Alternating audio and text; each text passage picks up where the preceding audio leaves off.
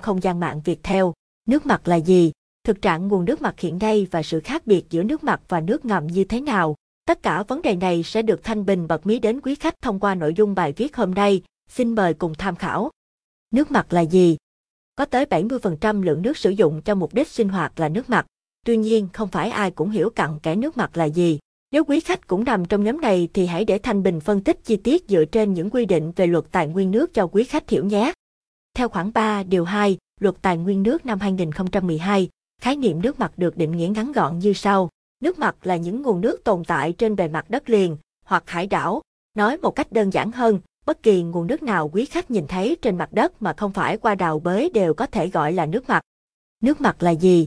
Từ định nghĩa trên có thể kết luận, nước mặt sẽ bao gồm cả nguồn nước chứa trên bề mặt lục địa và nước lưu thông. Theo đó, nước trong sông, hồ, đầm lầy, đại dương hoặc nước ngọt ở các đập chứa nước đều là nước mặt. Nước mặt sẽ không có muối, được bổ sung từ lượng nước mưa và lấy thêm từ nước ngầm. Bên cạnh đó, nguồn nước mặt sẽ bị mất đi do bay hơi hoặc thấm vào mặt đất và trở thành nguồn nước ngầm. Đây cũng là nguồn nước được cây cối hấp thụ trong quá trình thoát hơi, được con người sử dụng phục vụ cho mục đích sinh tồn, sản xuất nông nghiệp, công nghiệp, hay thải ra biển, nơi nó trở thành nước muối. Theo định nghĩa trong một quy định của EU về vấn đề phân loại nước bề mặt, nó sẽ được phân biệt giữa sông, hồ, vùng nước ven biển và nước chuyển tiếp. Thực trạng nguồn nước mặt hiện nay là nguồn nước chính phục vụ cho hoạt động sinh tồn của con người. Tuy nhiên hiện nay nguồn nước mặt tại Việt Nam đang bị ô nhiễm nặng nề, báo động vượt ngoài tầm kiểm soát. Thực trạng nguồn nước mặt hiện nay thực trạng trên được thể hiện rõ nét qua những con số gây đau lòng. Hệ thống nước mặt của Việt Nam có hơn 2.360 con sông, suối và hàng nghìn ao, hồ. Tuy mức độ ô nhiễm khác nhau, thế nhưng điểm chung là tất cả nguồn nước bề mặt này đang ngày càng suy thoái và bị phá hủy nghiêm trọng. Thậm chí nhiều ao, hồ, con sông, đoạn sông đang chết dần. Thông tin từ Bộ Tài nguyên và Môi trường, chất lượng sông Kỳ cùng và các sông nhánh ở vùng núi Đông Bắc đang giảm sút xuống loại A2, sông Hiển và sông Bằng Giang còn ở mức B1. Sông Hồng đoạn qua Phú Thọ, Vĩnh Phúc các chỉ số đều vượt quy chuẩn Việt Nam 8 chia 2008, A1, nhiều khu vực gần nhà máy thậm chí sắp xỉ B1. Không dừng lại đó, nhiều đoạn sông cầu cũng bị ô nhiễm nặng nề, nhất là những đoạn sông chảy qua các khu đô thị, khu công nghiệp làng nghề.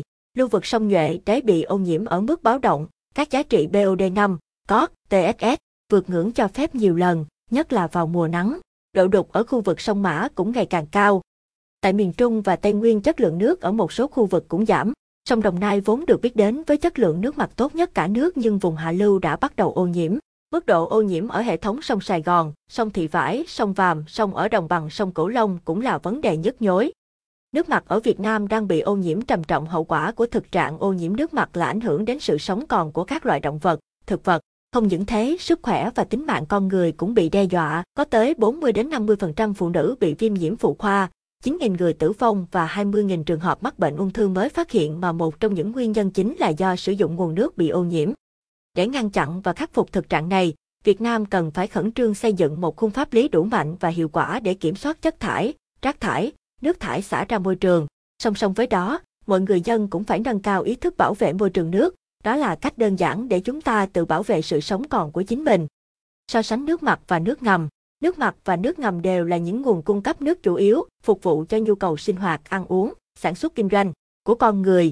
Tuy nhiên giữa hai loại nước này lại có đặc trưng tính chất tương đối khác biệt. Dưới đây là bảng so sánh chi tiết. So sánh nước mặt và nước ngầm như vậy, Thanh Bình vừa giúp quý khách làm khái niệm rõ nước mặt là gì, sự khác biệt của nước mặt và nước ngầm, cũng như thực trạng của nguồn nước này tại Việt Nam hiện nay. Nếu còn bất kỳ thắc mắc gì liên quan đến chủ đề này, quý khách vui lòng liên hệ đến số hotline 033439